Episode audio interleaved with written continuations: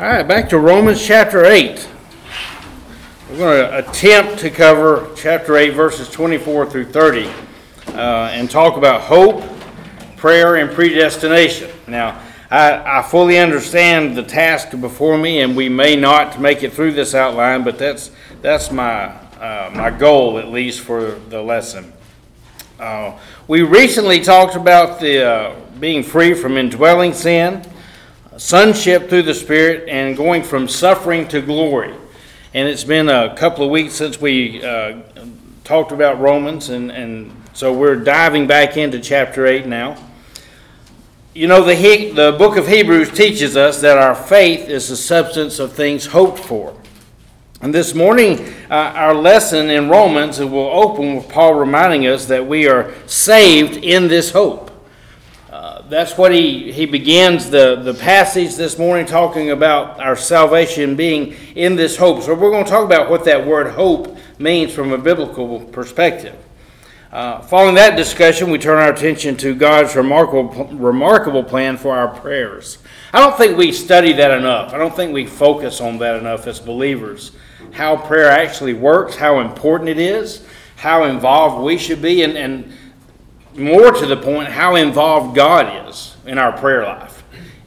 We, we think of it as some, too often a safety net or an obligation, uh, as for and instead of what it really is. When when God, all three parts of the Godhead get involved, and, and they and I believe get excited, and so we're going to talk about that. Lastly, if time permits, we're going to take a look at what Romans chapter 8 says about predestination. Now, we're not going to do an exhaustive, discussion over uh, the doctrine of predestination. That's not my intent. We don't have time for that. Uh, we're going to we're going to address it in Romans chapter 8 and just leave it right there. And, and every time that we talk about predestination, it stirs something in us as we try to comprehend predestination. And, and I'm just going to tell you from the very get go you're not going to get it. And I know that because I don't get it. And, and, none, and that's, that's going to be where we're going to leave it, okay? Uh, it, it, it's a fascinating, fascinating doctrine. It's a true doctrine. I believe in it. Uh, but we're, we're going to talk about it, how it relates to, to God and, and the believer. So let's go ahead and do our reading. We'll begin in uh, verse 24. For we are saved in this hope. But hope that is seen is not hope, for why does one still hope for what he sees? But if we hope for what we do not see, we eagerly wait for it with perseverance. Likewise, the Spirit also helps our weaknesses, for we do not know what we should pray for as we ought, but the Spirit Himself makes intercession for us with groanings which cannot be uttered. Now, he who searches the hearts knows what the mind of the Spirit is, because he makes intercession for the saints according to the will of God. And we know that all things work together for good to those who love God, to those who are called according to his purpose. For whom he foreknew, he also predestined to be conformed to the image of his Son, that he might be the firstborn among many brethren. Moreover, whom he predestined, these he also called. Whom he called, these he also justified. And whom he justified, these he also glorified. So, going back to the, the top or the beginning there, uh, talking about the promise of hope. Do you understand that salvation is a promise of hope? Uh, does that resonate with you on a regular basis? I hope that it does, and it should, uh, especially when things go hard. It, it's interesting that uh, we, you know, one of the most famous verses in the Bible is verse 28, uh, which we all know by heart, and we know that all things work together for good, right? We love that part. Uh, we we kind of like to grab that one out, separate it, and just just hang it on, hang on to it for a rainy day, so to speak. But the context of it is so important, and it begins right here when he talks about the promise of our hope and salvation. That's why things are going to work together for good. It, it, again, it, almost any time this passage is read, the, the, the preacher throws himself a safety net out and says, that mean that all things are good. And we know that's right. Not all things are good. Some things are bad. But yet, in the end, things are going to work together for good. So, this word hope it, uh, in the Greek, uh, And the, the Strong's reference number, if you're interested in that, is 1680 in the Greek section. But it means, that in the Christian sense, a, a joyful and confident expectation. So it, it's not, not in the sense of a, a, a gambler hopes he's going to win, you know, when he lays down his bet. Uh, even in even an intelligent gambler, one that uh, that there, there's some that make their living because they're very successful at gambling because they study and they I don't know how they do all that they do, but they I guess they win more than they lose.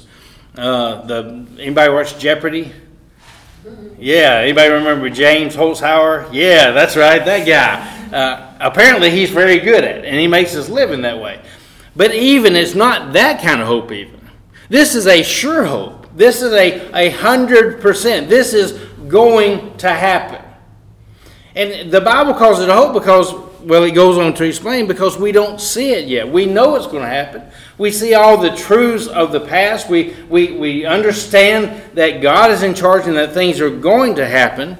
But our salvation is it's not a maybe so, but it's a, it's a confident and a joyful confidence and expectation because we look forward to the day when it is revealed. But Paul says the hope is not yet revealed. Look again in verse 24. For we see, for we were saved in this hope. Now, he says, in this hope, what's he talking about? Well, one verse up. He, he was talking about when we last met the redemption of our bodies. And we talked about that glorified body that we're, it's not even just the spirit, but our, our whole being is going to be transformed and, and we had a lot of fun talking about and imagining what that's going to be like with that, that new body, that transformed body. Uh, and, and man, I can dwell on that for forever and ever. I mean, that's just so much fun for me to think about. Uh, even just the tolerances of that new body uh, you, going through outer space, and I know that's just the lowest level of, but but being higher than the angels, and and all the things that we're going to be able to do and to see and, and to take part in. And Paul says, because of that, we, we, we were saved in this hope, in this expectation that those things are going to happen. We're going to cast off this flesh, this flesh with all its problems, with all its limitations all these things that hold us back, all these things that discourage us, uh, and, and, things that, by the way, uh, that deteriorate. Uh, Michael and I were, were laughing earlier this morning. I, I think the, when he first saw me, he, he pointed this out. Where I'm going to preach in Flat Rock, Alabama. Never been there before in my life. Those people wouldn't know me from Adam's house cat, other than the pastor when I walked through the door. And this week, he posted a picture of me for his church to pray. And I hadn't seen this picture that he posted for 20 something years. I said, Won't they be surprised? Things have gone downhill since that picture. But you know what? I've got a hopeful expectation that one day, man, I'm going to have hair like Fabian. I'm going to fly through outer space. You know, there's going to be more up here than down here again whatever that's going to look like. I, I don't just I don't just cross my fingers hope it's going to happen. It's going to happen, folks. It's a hopeful expectation. And that's what this word means. That's what Paul is dwelling on here. This is why Romans 8:28 is in the book. This is why things are going to work together because this hopeful expectation is going to happen. Now he says that it's not revealed yet, uh, we don't see it yet. By the way, who's it not revealed to yet? Let's, let's cover this. Who doesn't see it yet? This is not a trick question. Us. Yeah. We see the opposite of that, don't we? I mean, you look at that picture and look at me, you think things are going the wrong way. That's an unhopeful expectation. But to those in heaven, see, these things have been revealed. How many have lost loved ones that are not lost loved, but loved ones that have gone on before in heaven? I do. You know what? They they see it. That it's been revealed to them that they are taking part of it even right now. We're going to talk a little more, a little bit more about that on the next line when we talk about prayer. But he says one maintains hope with perseverance, steadfastness, endurance constancy. What, what, what's he saying there? He's saying you got to dwell on the things of God, the things of God in the past. Look at God's history. Uh, and we can look at God's history uh, in the scriptures, obviously, and that's an encouragement.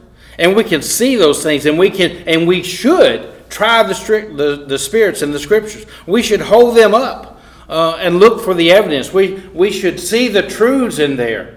And by the, the, the evidence is just an abundant. And the longer we live, the more abundant it, the Bible is proven.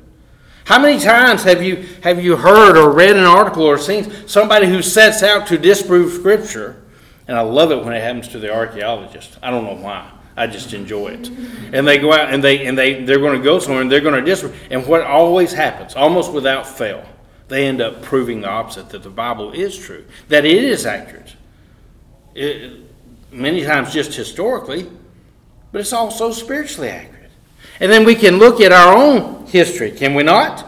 We can dwell on God and the things that, that God has done in our own lives. Some folks, I can do that. I can look back. And I, you know, and the first memory for me is when I was four years old and I became a Christian, when I got saved. Now, and, and, and Gary tells much the same, our salvation stories are very similar. Both were four years old, and we, we weren't guilty of great sin. I've done much, uh, much more sophisticated sin since then, uh, unfortunately. But yet I can still remember as a four year old boy and, and, and bowing on my knees and accepting Christ in faith and things changing. You say, well, what could change? You're four. You know, I, I, things were different inside. My my even my cognitive ability to understand christ and the, the spirit communicating with me was different. Praying was different. See? So i can look at those things of god and i can trace through my life uh, the, these little tent posts if you will of my spiritual walk and, and god's dealing with me god's leading me god's convicting me. Sometimes it was not a good thing. When, when uh, I can remember driving off Columbus Air Force Base one day, and the Holy Spirit speaking to my heart in such a way that I began to shake and had to pull off in the PX parking lot and, and pray a prayer of repentance because God said that you need to straighten up, boy. You're out of here. Enough's enough. And that doesn't happen to the unbeliever. I get chills thinking about now. And God was getting hold of his, of his, his son and said, Buddy, you better straighten up. That's it. That's enough. And then I, I did. I'm still here. and, and I believe I wouldn't have been had I I'm that serious about it. So I can see those things in my life. I can look at the history of my walk with God. And I can dwell on that. And, and even in the present. I, I, I can dwell on the things that God, God deals with me. He, he gives me uh, instruction. He gives me conviction. He, he provides for me. As I live by His Word, the things that I do correct, uh, it, it pays off in dividends, spiritual dividends. That, that God blesses me, He blesses my family. We can live by these truths and, and, and we can see God's working in our hearts and our lives. And then, of course, the hope in God's future, in the future things. We, we look into those things and we look forward to the rapture. That's the next thing on, on the calendar, is it not? I mean, uh, as the old preacher used to say, either you go by the clocks or the clouds. I mean, either you die and go to heaven, you know, we, we don't die as other people. We, when we die, it's a, it should be a celebration too for the believers. But if not, then we're looking for what? The rapture. And we're looking forward to those things. And, and there was a young man in, that I used to teach, and he was a good young man, I, and he was a believer, but he, he was, when we were going to teach Revelation, he would just start to tremble. And, and he was literally, he was scared to death, and he was in tears. And I talked to him privately. I said, What's going on with you? What's, uh, and he, and he just, he, I think he had just been taught nothing in Revelation except, you know, the world's falling apart and the moon's turned to blood and all this stuff. And I'm like, yeah, but you ain't going to be here. You know, after we talked again about salvation, and I was con- confident that he was indeed saved, and I had no reason to not believe that.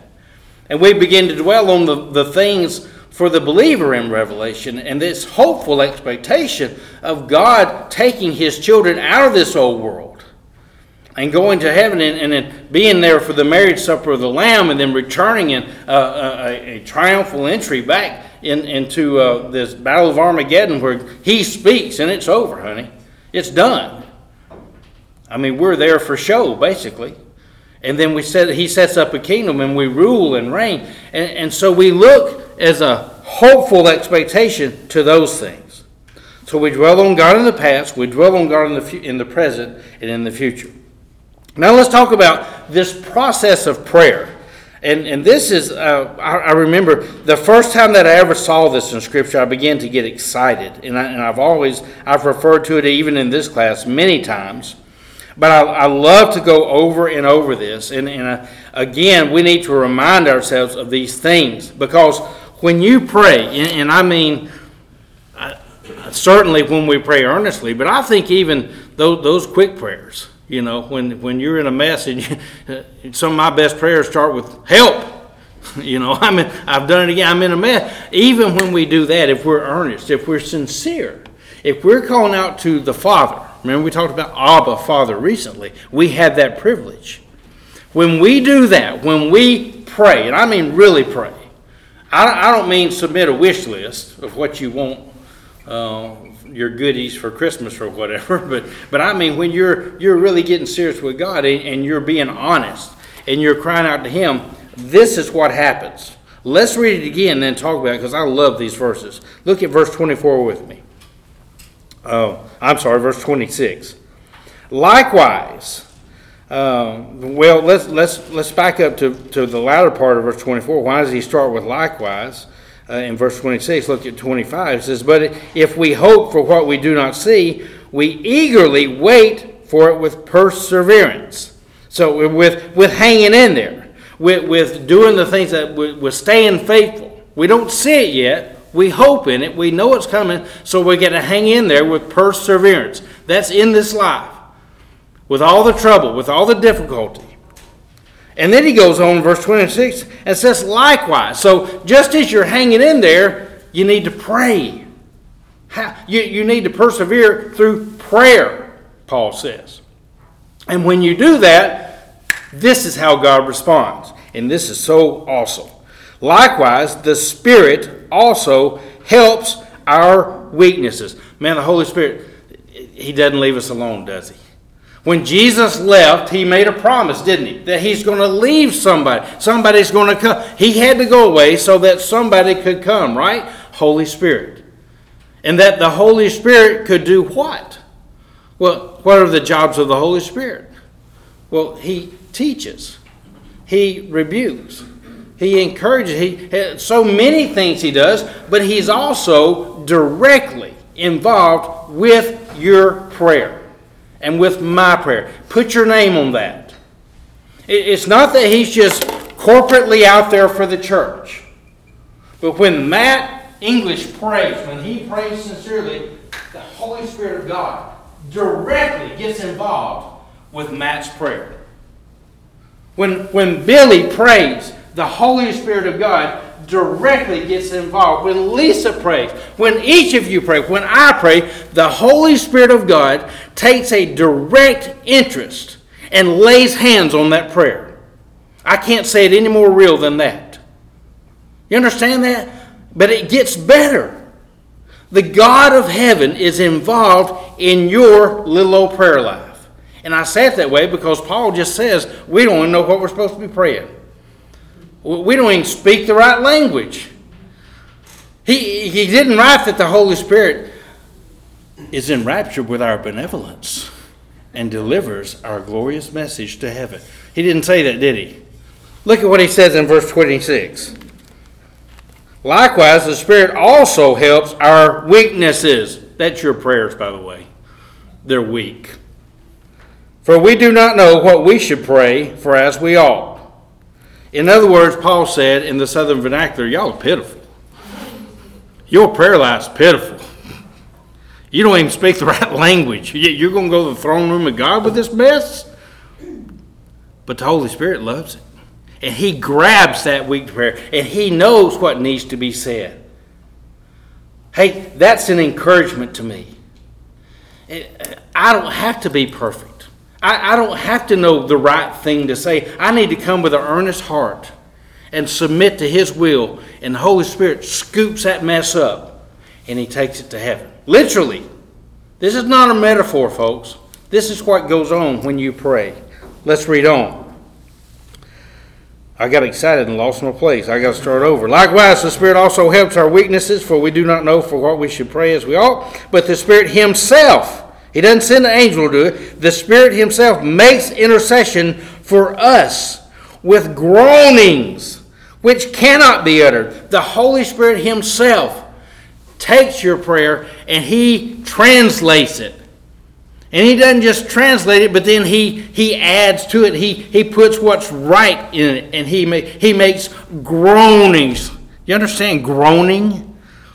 If you ever played football, especially on the, the offense or defense line, you understand groaning. Because there, there's a lot of communication that goes on there. You don't hear it up in the stands, but there's a lot goes on in that pit there. There's groanings. There's there's grunts and there's snorts and there's there's probably expletives. There, there's a lot that goes on there. Why? Because they're pushing one against the other. That, that's, that's the intensity. That's what he's talking. This groanings. He, he's, he's like he's got to get this message through, and he carries it and he delivers it with groanings. So who's he give that groaning to? Look at verse 27. Now he who searches the hearts knows what the mind of the Spirit is. Who is that? Who searches the hearts? Sunday school answer. Jesus. There you go. Very good. Write this verse down Revelation chapter 2, verse 23. You don't have to turn to it, but that's, what, that's who searches the hearts. That's the reference right there. For he, Jesus, searches the, he knows what the mind of the Spirit is because, here's the third part, I guess the fourth part coming up because we're the first part. When we pray our little prayer, the Holy Spirit grabs it. That's the second part. He brings it, he delivers it to, to Jesus who searches the heart because he makes intercession for the saints according to the will of God.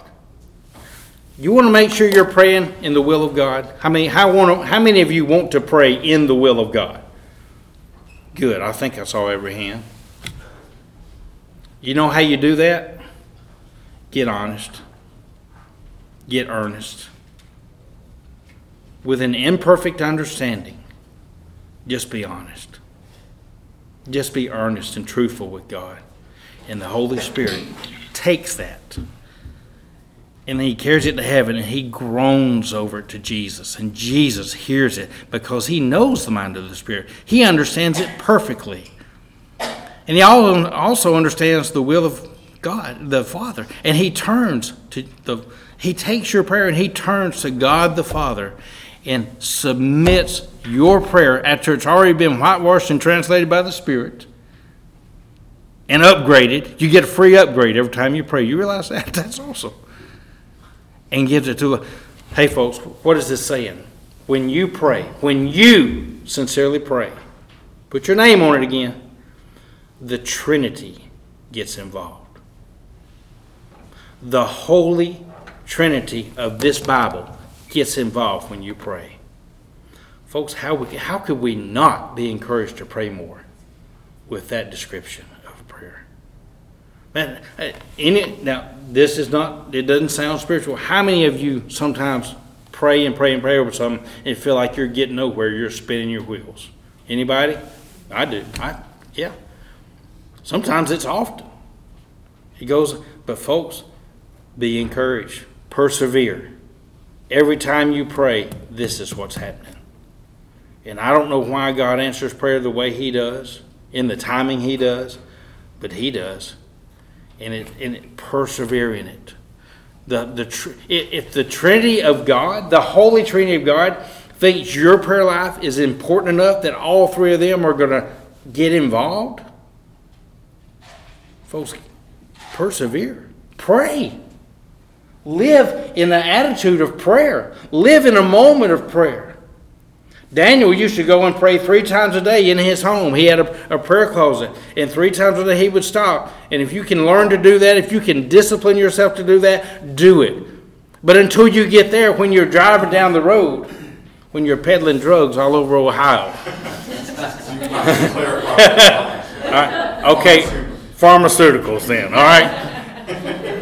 Hey, when you're, pray earnestly.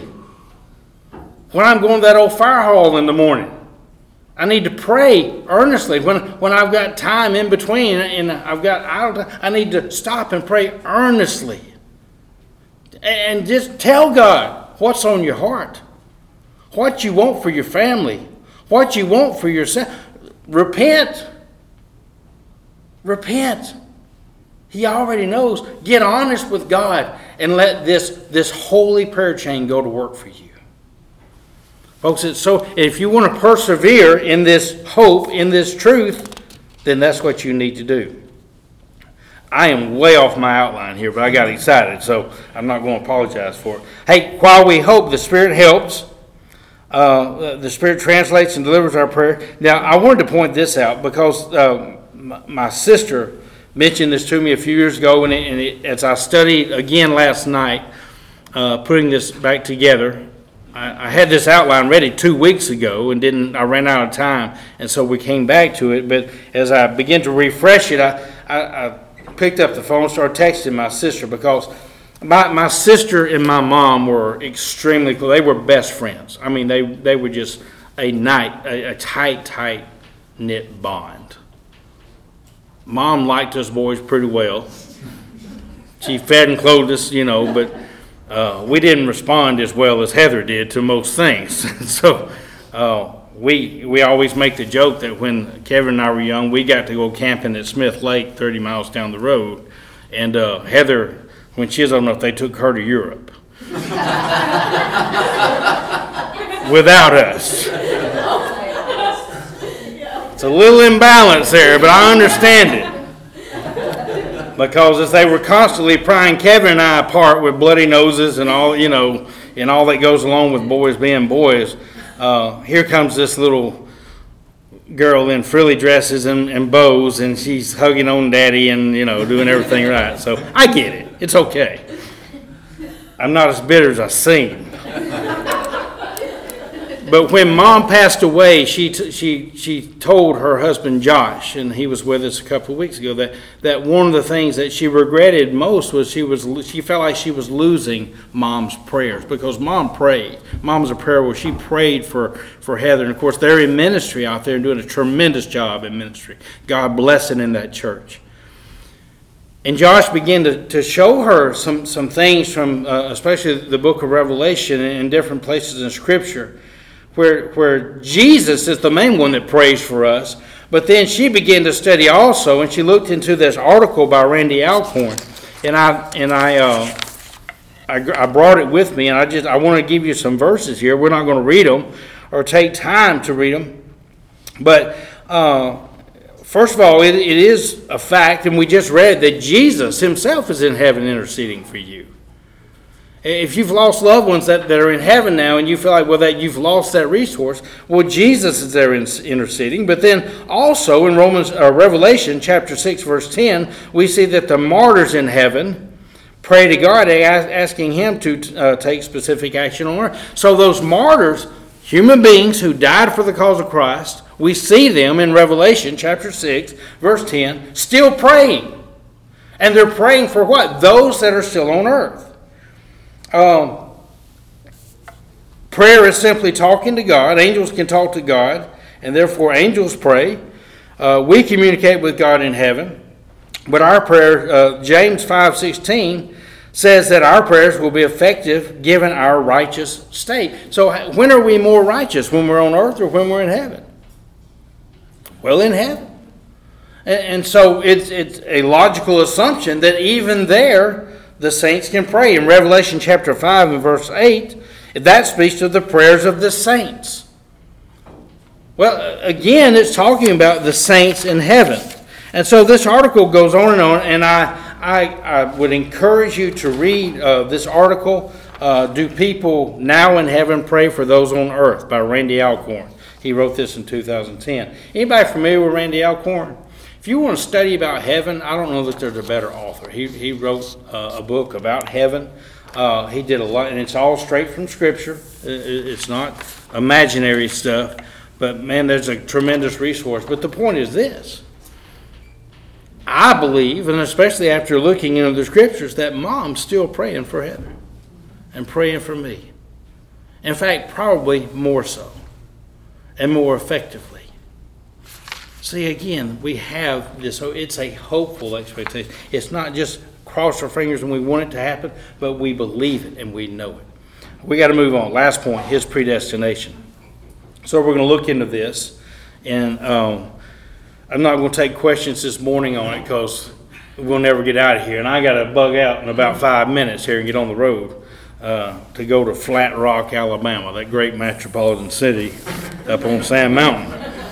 Uh, but we'll talk about his predestination as it applies here in Romans chapter 8. Verses 29 and 30. Look again with me. For whom he foreknew, he also predestined to be conformed to the image of his Son, that he might be the firstborn among many brethren.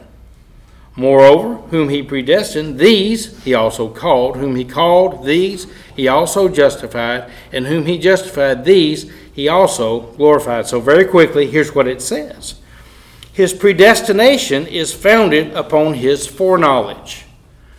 Now, my dad held to this, and anytime predestination came up, he held to this verse that it based on his foreknowledge, and I agree with that. But, folks, I, I'm not a Calvinist. I'm not a five point Calvinist, I don't guess, uh, but I'm close. And here's what I will tell you the Bible teaches predestination, it's in there. Can't take it out. If you're going to be an honest Bible student, it teaches predestination. The Bible teaches free will choice. When you must call upon the name of the Lord, and thou shalt be saved. You've got to call.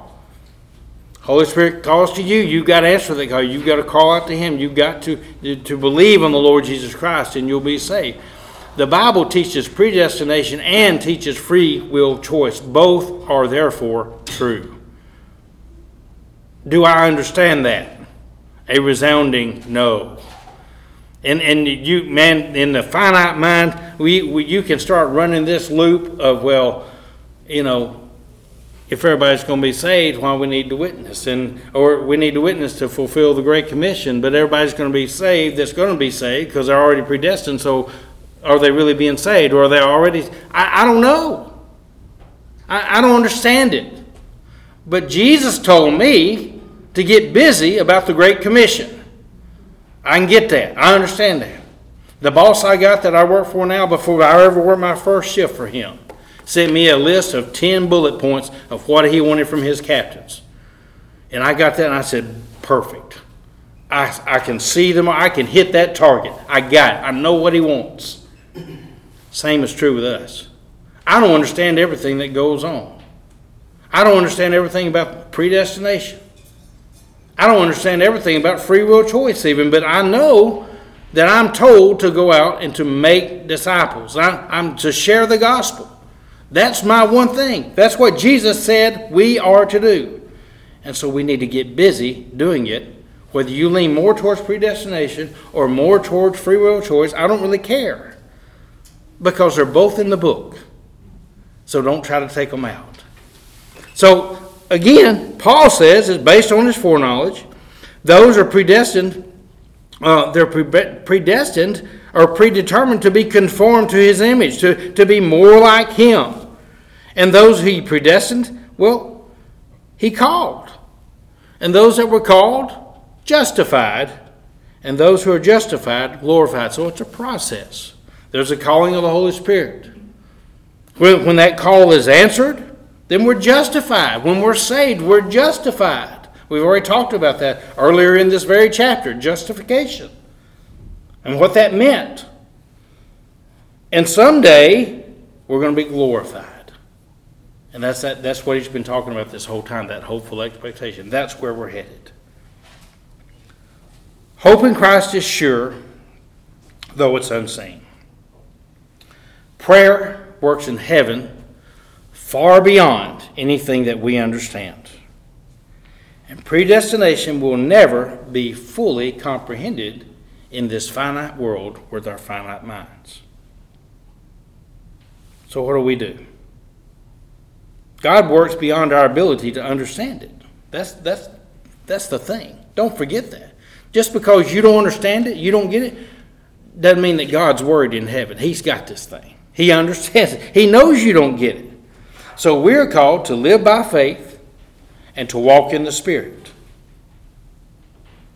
Not a blind faith, not an ignorant faith, but to, but nonetheless faith. Believe in what he said and do what he directed us to do.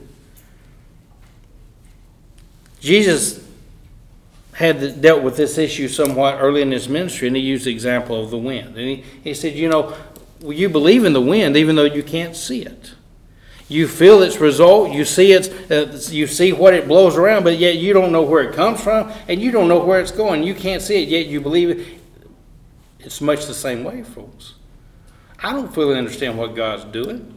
Never claimed to. And I, Gary taught me this. I, I'm, I rejoice in that. I don't want to worship a God that I fully understand, or I fully control, because then, then I'm more than God, God than He is. I, he's beyond me. He's above me. He is God. So all, what do we do? We get obedient. Trust in the Lord with all your heart Lean not to your own understanding. Just in all your ways acknowledge Him, and He'll direct your path. Proverbs 3, 5, and 6. That's it, folks. And that's a hopeful expectation. I love you. Get out of here. I'll see you next week.